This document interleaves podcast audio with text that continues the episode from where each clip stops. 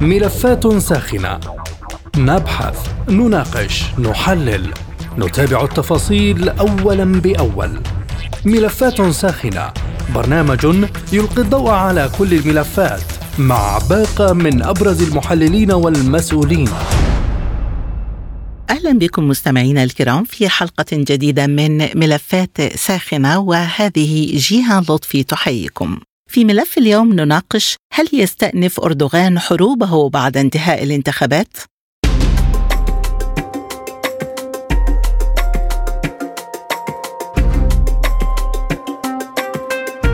قال الرئيس التركي رجب طيب أردوغان إن العمليات العسكرية التي تقوم بها بلاده خارج الحدود لم تنتهي بعد مشيرا إلى انتظار الوقت المناسب جاء ذلك خلال مقابلة تلفزيونية الخميس وصف فيها العمليات العسكرية لتركيا خارج الحدود بأنها لم تنتهي بعد وقال إنه ينتظر الوقت المناسب فحسب. واعتبر أن تدمير تركيا لما وصفه بأوكار إرهابي تنظيم بيكيكي أو حزب العمال الكردستاني فوق رؤوسهم في جبل قنديل شمال العراق بات وشيكا. في إشارة إلى العمليات العسكرية لتركيا ضد حزب العمال الكردستاني. Майи. تتهم أنقرة الحزب باستهداف قواتها ومواطنيها علما بأنه ينشط في عدة دول بالمنطقة بينها سوريا والعراق وإيران. وصف أردوغان الانتخابات الرئاسية والبرلمانية المقررة في الرابع عشر من مايو الجاري بأنها نقطة تحول تاريخية وقال إنه سيحقق خلالها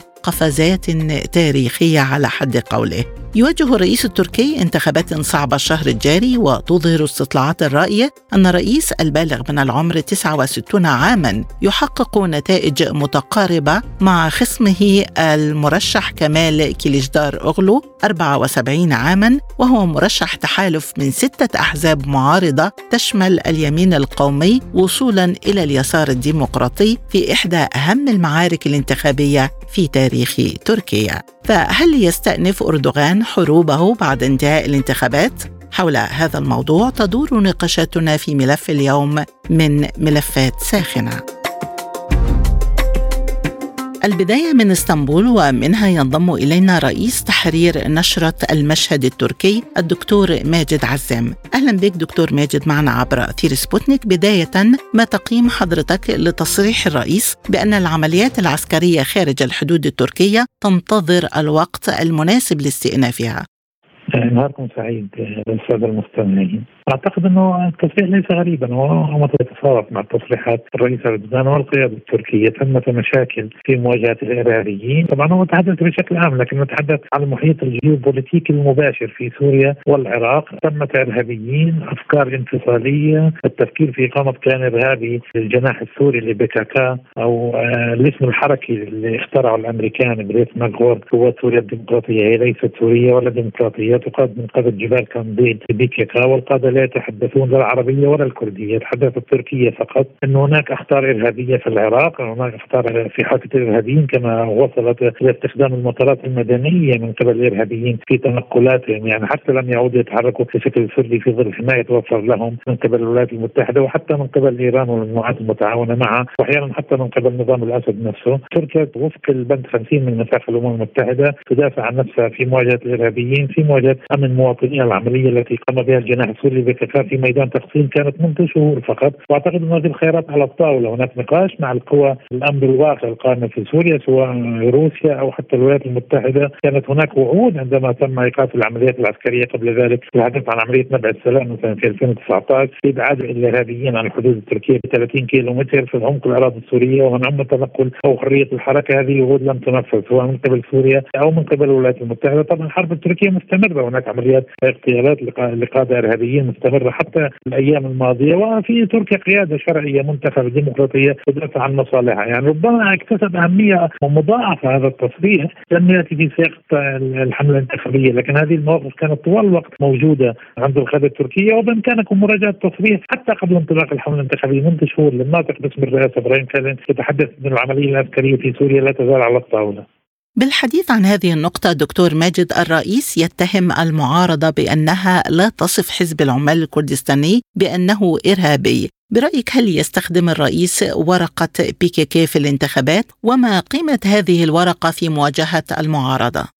الرئيس اردوغان يتحدث انه هناك تعاطي مع حركات وأحزاب لها علاقه بتنظيم بككال هذه تنظيمات المعارضه تقول أن بككال ارهابي لكنها تتعاطى مع أطر وأجسام في تركيا تعتبر شرعية وفق القانون لكنها ذات علاقة بالتنظيم الإرهابي، هذه المشكلة وتعرفي في الحملة الانتخابية قضايا السياسة، قضايا الاقتصاد، قضايا الأمن هي مطروحة على جدول الأعمال، لا خلاف على محاربه الإرهابيين لكن هناك تعاطي مع أجسام أو حتى لنتيجه فائدة انتخابية يعني مثلا حزب الشعوب اللي يعتبر يعني كثيرون يصنفونه ذا علاقة أو حتى جناح سياسي ربما أو انه تعبير سياسي عن مطالب بكك رفض إنزال مرشح كما فعل في الانتخابات السابقة وعمليا أو ضمنيا وحتى ظاهرا يدعم مرشح المعارضة. يعني هناك حركات أو شخصيات من المعارضة تتعاطى مع شخصيات متهمة بأنها على علاقة بالكيان الارهابي لكن كما في أي انتخابات في الدول الديمقراطية الموضوع الامني لابد أن يكون مطروح وكيفية محاربه الارهاب هي مطروحة على جدول الإعمال الانتخابي في الدول الديمقراطية في تركيا وفي أوروبا أيضا. مع إعلان التقارب مع سوريا توقعنا لقاء بين الرئيسين التركي والسوري بعد الانتخابات في ظل التصريحات الجديدة دكتور ماجد حول العملية العسكرية هل ما زال هذا التوقع قائما بلقاء الرئيسين؟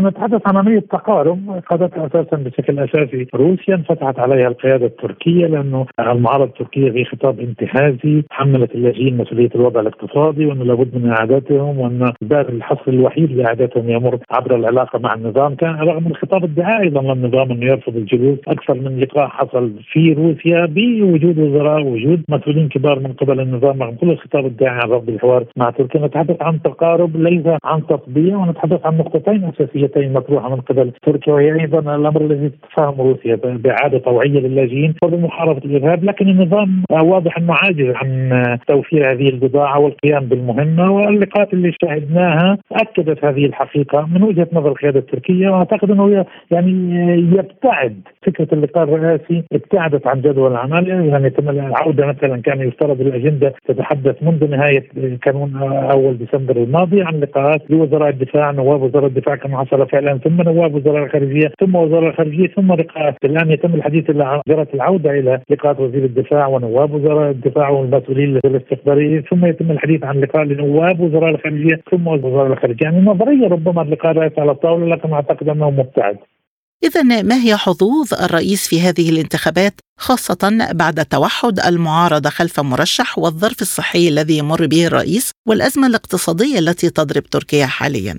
كما قال سميح ساويرس ليس هناك أزمة اقتصادية حتى مع المشاكل اللي تعرضت لها العملة وانخفاض السعر لكن ليس هناك مشاكل اقتصادية جدية كما قال عن حق رجل الأعمال المصري سميح ساويرس لكن ولا نتحدث عن عن مرشح قوي للمعارضة. يعني مرشح يتعرض لمشاكل وسخرية محرم إنجي احد مرشحين المعارضه يقول إنه حتى علي باباجان اللي هو حليف مرشح المعارضة لم يصوت له. علي باباجان قال إنه أضاف في قيادات حزبه لن يصوتوا لكليتشدار أوغلو أحد الكتاب المشهورين هنا. قال إنه زوجة لو لم تكن درجة ربما لن تصوت له كما الدار هناك مشاكل اقتصادية كما يحصل في المنطقة لكن ليس هناك أزمات اقتصادية عميقة. كما قال عن حق عودة لسميح فايروس والاستطلاعات المستقلة تتحدث أن الرئيس أردوغان سيفوز حتما. السؤال هو هل سيفوز من الدورة الأولى أو من الدورة الثانية؟ لكن الاستطلاعات تتحدث. لاحظ أن الاستطلاعات لا تأخذ بعين الاعتبار المغتربين بالأتراك.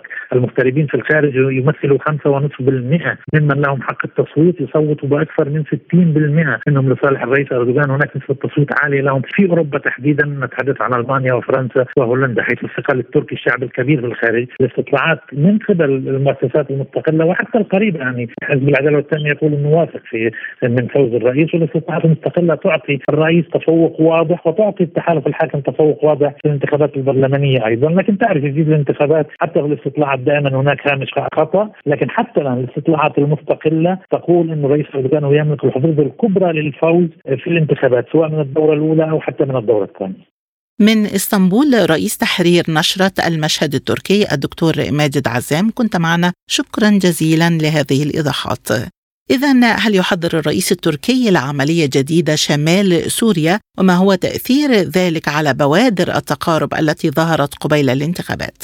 حول هذا الجانب معنا من سوريا الدكتور علاء الأصفري الخبير السياسي والاستراتيجي. أهلا بك ضيفا عزيزا دكتور علاء وبداية تصريحات الرئيس أردوغان حول انتظار الوقت المناسب لاستئناف العمليات العسكرية خارج الحدود التركية كيف تستقبل سوريا هذه الإشارة؟ تحياتي واطيب تحية. أعتقد بأن مجمل هذه التصريحات هي تصريحات مؤشر سلبي، اليوم هو يريد أن يورط سوريا في حرب مع الانفصاليين الأكراد ونعرف بأن الانفصاليين الأكراد سوف يرجعون إلى دمشق وفق مفاوضات معينة، لذلك أردوغان يريد قلب الطاولة وأن يكون هناك حرب دامية في شرق الفرات تقودها تركيا وغيرها بالرغم من الوجود الأمريكي، لا أعتقد أن تصريحاته مجدية. بسبب اولا الفيتو الأمريكي والتواجد الأمريكي هناك في المنطقة، وثانيا هي عبارة عن عملية ضغط معنوي لا أكثر حتى يقال أن أردوغان يريد أن يحمي الأمن القومي لتركيا، سوريا غير معنية بمثل هذه التصريحات هي تمشي بسياسة ثابتة، بلغت روسيا بأننا لا يمكن أن نتفق مع أردوغان بدون أن يعلن انسحاب كامل وفق برنامج زمني من الأراضي السورية، ثم تحل بعدها مشكله شرق الفرات بطريقة تفاوضات بدون أن نضطر إلى حروب كبرى في تلك المنطقة. أردوغان يقول إن استئناف العمليات بانتظار الوقت المناسب. ما هو الوقت المناسب الذي يتحدث عنه الرئيس التركي؟ وهل يشير هذا إلى أن أردوغان يحضر لعملية جديدة؟ أعتقد بأنها ورقة انتخابية لا أكثر سوف يستخدمها في الانتخابات. بالحديث عن هذه النقطة دكتور كيف يؤثر هذا التصريح على بوادر التقارب التي ظهرت قبيل الانتخابات وهل التقارب مع سوريا خطوة متعلقة بالانتخابات فقط أم ضرورة استراتيجية في ظل الانفراجة التي حصلت في الملف السوري؟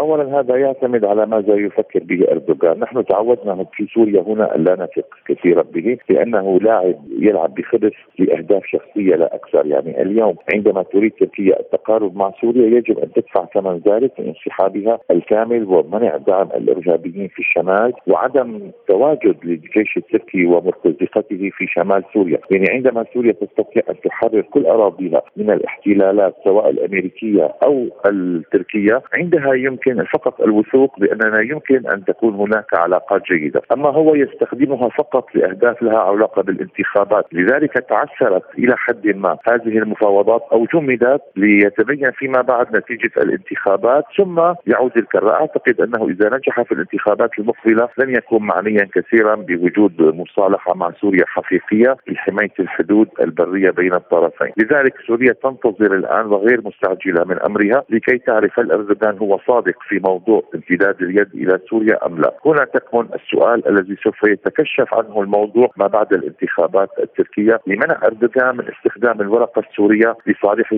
في الانتخابات. استطلاعات الرأي تشير إلى نتائج متقاربة بين أردوغان والمرشح كمال كليجدار أغلو برأيك دكتور هل الأخير أقل تشددا في السياسة تجاه سوريا وما هو سيناريو التعامل مع هذا المرشح حال فوزه؟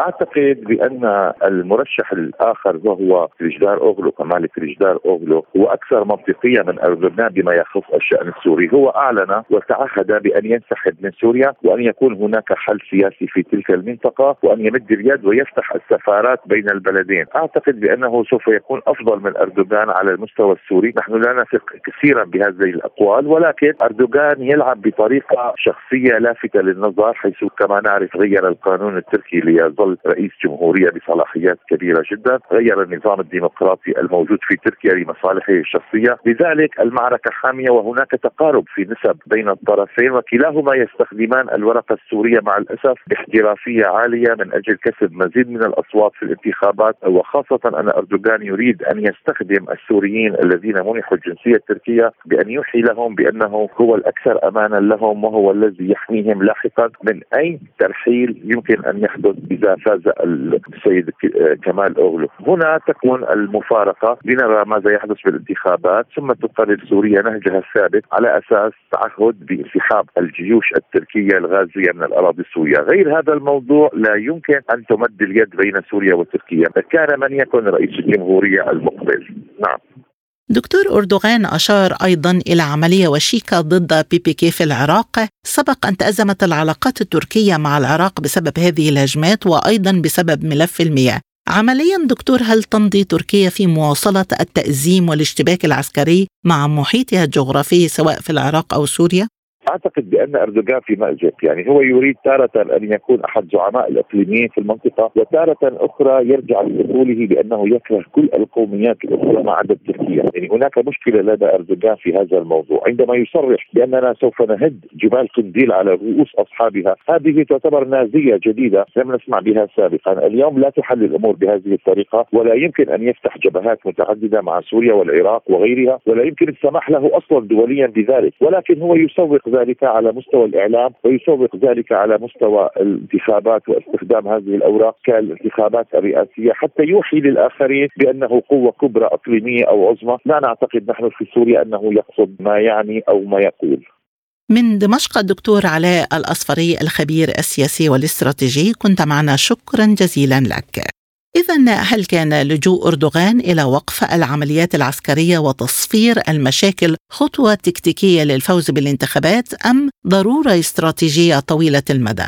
حول هذا الجانب معنا من القاهرة الدكتورة نورهان الشيخ أستاذ العلاقات الدولية بجامعة القاهرة أهلا بك ضيفة عزيزة دكتورة نورهان وبداية كيف تقيمين فرص أردوغان في الانتخابات التركية الوشيكة في ظل ثلاث تحديات كبرى أزمة اقتصادية وحالة صحية ومعارض قوي بالتأكيد التحديات اللي حضرتك أشرت إليها تحديات فعلا بتجعل الانتخابات التركية هذه المرة انتخابات تعتبر استثنائية لأن بالفعل وضع الرئيس أردوغان وضع حرج جدا خصوصا بعد الزلزال وتداعياته اللي اعتبرها الكثيرين مش بس الزلزال لكن هو زلزال سياسي قوت كثيرا من فرص الرئيس أردوغان في الفوز. وصاحب بقى ذلك كل اللي حضرتك أشرت إليه الأزمة الاقتصادية اللي كانت كانت موجودة قبل الزلزال وتعمقت أول مرة نجد تحالف من المعارضة. ثم يعني طبعا الأزمة الصحية اللي ظهرت على السطح. هذه الأزمة ليست بالجديده وطبعا بيعاني منها ربما من 2012 و13 بس ظهرت بقى طفت على سطح واصبحت عائق لمؤتمر صحفي أو للخروج أو لإتمام حملته الانتخابية. وبالتالي تأكدت لدى الكثيرين وأصبح في شكوك حوالين مدى قدرته على إنه يقوم بمهامه الرئاسيه في فترة قادمة. الحقيقة في هناك عامل آخر ربما يكون أيضا متداخل أو, أو ربما يؤثر على الانتخابات وهو المواقف الخارجية ومدى دعمها لقوى أخرى غير أردوغان. يعني معروف أن حزب العدالة والتنمية بشكل عام صعد إلى السلطة بمباركة أمريكية وبالذات من وزيرة الخارجية الأمريكية ومهندسي السياسة الأمريكية في ذلك الوقت كونداليزا رايس تحديدا. وكان يعني هناك مشروع إسلامي للمنطقة كلها تم اختباره في تركيا ثم حاولوا تعميمه في باقي المنطقة وخصوصا طبعا مع ما عرف بعد كده بالثورات العربية. فالموقف برضو الأمريكي الحقيقة واضح ولسبب أو لآخر نتيجة أن سياسات ربما أردوغان لم تكن في السنوات اللاحقة وبالذات طبعا بعد 2015 تروق كثيرا للولايات المتحدة. حدث ما نعلمه جميعا اللي هو محاولة الانقلاب على أردوغان في 2016 وبالتالي الموقف الأمريكي أعتقد هو أيضا موقف مهم جدا لأنه الولايات المتحدة ما زالت تملك كثير الحقيقة من الأوراق. صحيح ربما ليست بنفس القوة اللي كانت موجودة في سنوات سابقة لكن ما زال هذا الأمر أيضا مطروح. تصويت أيضا الأتراك في الخارج عامل مهم جدا وبالذات طبعا في أوروبا. هناك ملايين الأتراك في الاتحاد الأوروبي ومعروف إن سياسات اردوغان كانت داعمة أو يعني بشكل أو بآخر مرضية لهؤلاء الجاليات فالحقيقة في اعتبارات كثيرة جدا سواء سلبية أو إيجابية هتتدخل. المشهد الحقيقة ضبابي جدا ولكن بالتأكيد أعتقد أنه تحدي وأن فرص الرئيس أردوغان ليست بالكبيرة أو بالمؤكدة كما كانت من قبل. أعتقد إنه فرصة المعارضة هي تكون في الجولة الأولى لو استطاعت إنها تحصل بشكل أو بآخر على أغلبية ولو 50% زائد واحد، لكن إذا لم تستطع المعارضة تحقيق ذلك من الجولة الأولى أعتقد الجولة الثانية ربما قد تكون لصالح أردوغان، ما لم يحدث تغير بقى في خريطة المرشحين، لأن الحقيقة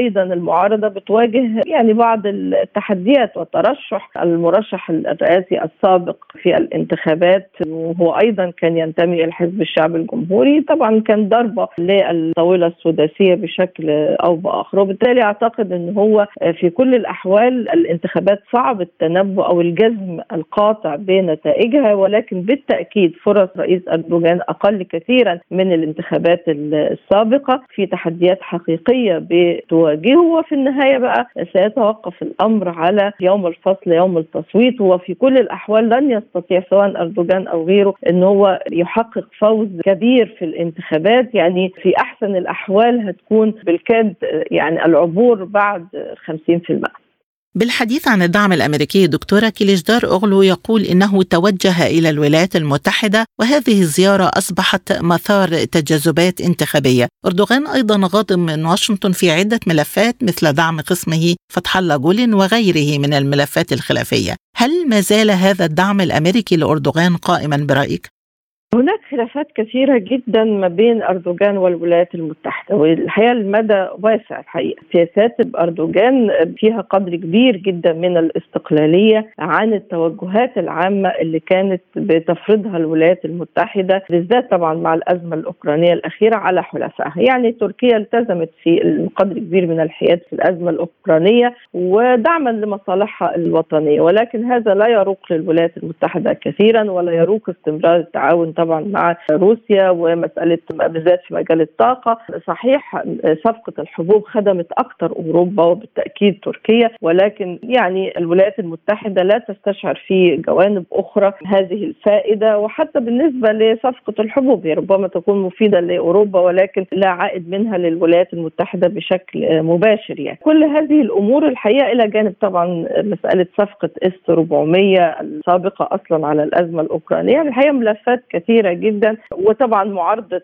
أردوغان لانضمام السويد تحديدا. يعني فنلندا في النهاية وافق على ضمها لكن السويد أيضا عارض معارضه شديدة دخولها في الناتو. ده عرقل انضمام السويد إلى جانب فنلندا معا في في في, نفس الخطوة أو في نفس رغم إن الولايات المتحدة كانت حريصة جدا على ضمهم في خضم المواجهة مع روسيا والأزمة الأوكرانية ومسألة تمسيح الناتو، وبالتالي كثير الحقيقة من سياسات أردوغان على مدى السنوات الأخيرة يعني. لا تروق للولايات المتحدة ربما يعني في فترة ترامب حدث قدر من التحسن في العلاقة بين الولايات المتحدة واردوغان بعد الانقلاب لكن هناك مدى واسع جدا. وطبعا ده نتيجة أيضا مواقف أو طلبات أو مطالب تتحدث عنها تركيا في مقدمتها. طبعا تسليم جولان اللي هو المعارض التركي الأكثر خطورة من وجهة نظر أردوغان ورفض الولايات المتحدة. لذلك كل الحقيقة هذه الأمور بتعقد إلى جانب طبعا أمور أخرى فالعلاقة ليست طبعا بالتأكيد في أحسن أحوالها ولا في أحسن ظروفها. وده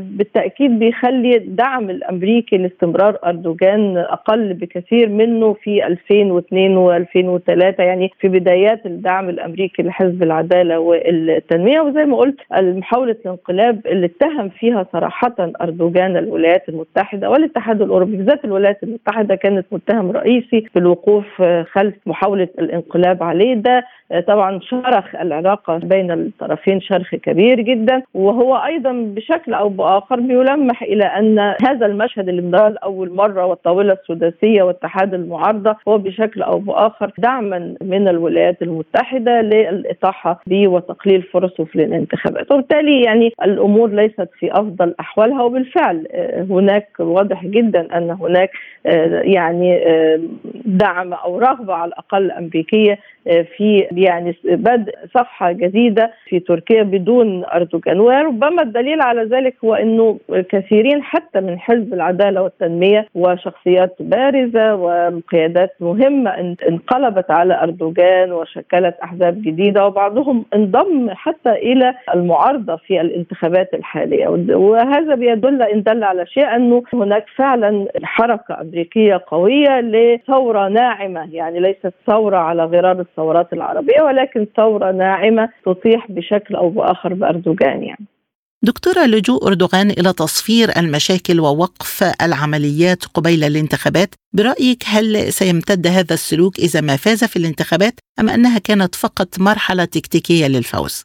الرئيس أردوغان عودنا انه هو الحقيقة بيغير سياساته وفقا للمصالح والتغييرات بتكون مهمة وجذرية. يعني ربما أحيانا من العداء التام للمصالحة والصداقة والتعاون بشكل أيضا كبير. وبعض طبعا في أعتقد في اتجاهات أو توجهات هتظل يعني موجودة لفترة ما بعد الانتخابات في حالة فوزه. لكن أعتقد يعني في بعض الأمور قد يتراجع عنها أو قد يعيد النظر فيها بشكل أو بآخر. هو أراد أن بشكل ما يحرق كل أوراق المعارضة اللي كانت بتتهمه بتصعيد المشاكل مع عدد من الدول الجوار وبالذات طبعا مع مصر وغيرها والسعودية وغيرها من الدول. فهو أراد أن يعني يحرق كل أوراق المعارضة في هذا الإطار. ولكن بالتأكيد ربما بعض الأمور هتكون بالنسبة له وفق رؤيته الاستراتيجية على المدى الاستراتيجي في تناقضات في المصالح وبالتالي قد لا تكون بهذه الانسجاميه في العلاقات، لكن في مواقف أخرى ودول أخرى ستظل العلاقات معها كما هي، آه، بالتأكيد العلاقة مع روسيا توجه استراتيجي بالنسبة لتركيا وستظل العلاقات أعتقد والتعاون الكبير كما هو، لكن في بعض الدول ربما لن يكون بهذا الزخم العلاقات بينهم شهدوا الانفتاح فيما بينهم آه، قبل الانتخابات يعني.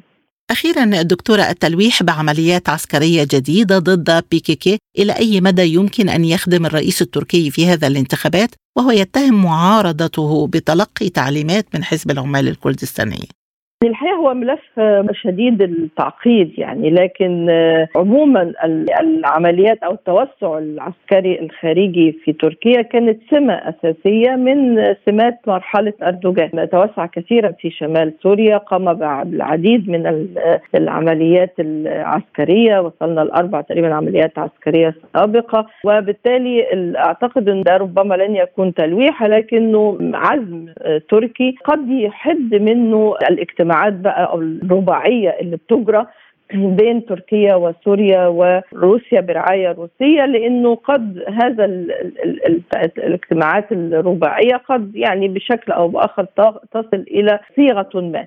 ولكني لا أعتقد أنه تركيا ستفرط يعني بالذات أردوغان لن يفرط فيما حصل من مكتسبات. والخطورة انه هذه الاجتماعات الرباعية تكون فقط للدعاية الانتخابية ثم بعد ذلك يعود إلى سياساته مرة أخرى وإصراره لأن مسألة المنطقة الأمنة في سوريا الحقيقة كان بيعتبرها هدف استراتيجي لا غنى عنه. فالحقيقة هناك شكوك كثيرة جدا فيما يتعلق بمدى تقدم الرباعيه الخاصة بالحوار السوري التركي ومدى فعلا هل هي هتحقق إنجاز بهذا الشكل؟ ده طبعا هيتضح بعد الانتخابات في حال فوز أردوغان ولكن لا شيء بعيد تماما وأعتقد إن هذه الورقة هو بيوظفها باعتبارها محاربة للإرهاب ودعما للأمن الوطني التركي إلى آخره. وبالتالي يعني هو بيقوم بتوظيفها بشكل جيد وإن كان ده طبعا بيقلب أصوات الاكراد وأصوات الاكراد ليست قليلة. تقديرات الحقيقة متفاوتة لكن قد تصل إلى 20% في بعض التقديرات. وبالتالي في شريحة من هؤلاء طبعا رغم أن في البعض مؤيد لاردوغان وفي أحزاب حتى الكردية مؤيدة لاردوغان ولكن هناك طبعا بالتأكيد على الجانب الآخر شرائح كبيرة لا يروق لها هذه السياسة العنيفة تجاه الاقراض بشكل عام. وبالتالي يعني هي الحقيقة ورقة أيضا فيها قدر من الغموض لأن فيها مع وضد ويعني أعتقد بعد الانتخابات ستتضح النوايا الحقيقية في حال فوز أردوغان. بحديثي إلى الدكتورة نورهان الشيخ أستاذ العلاقات الدولية بجامعة القاهرة نكون قد وصلنا إلى ختام حلقة اليوم من ملفات ساخنة. وللمزيد زوروا موقعنا على الإنترنت سبوتنيك دوت إي. مستمعينا بهذا نصل وإياكم إلى نهاية هذه الحلقة من برنامج ملفات ساخنة. طابت أوقاتكم وإلى اللقاء.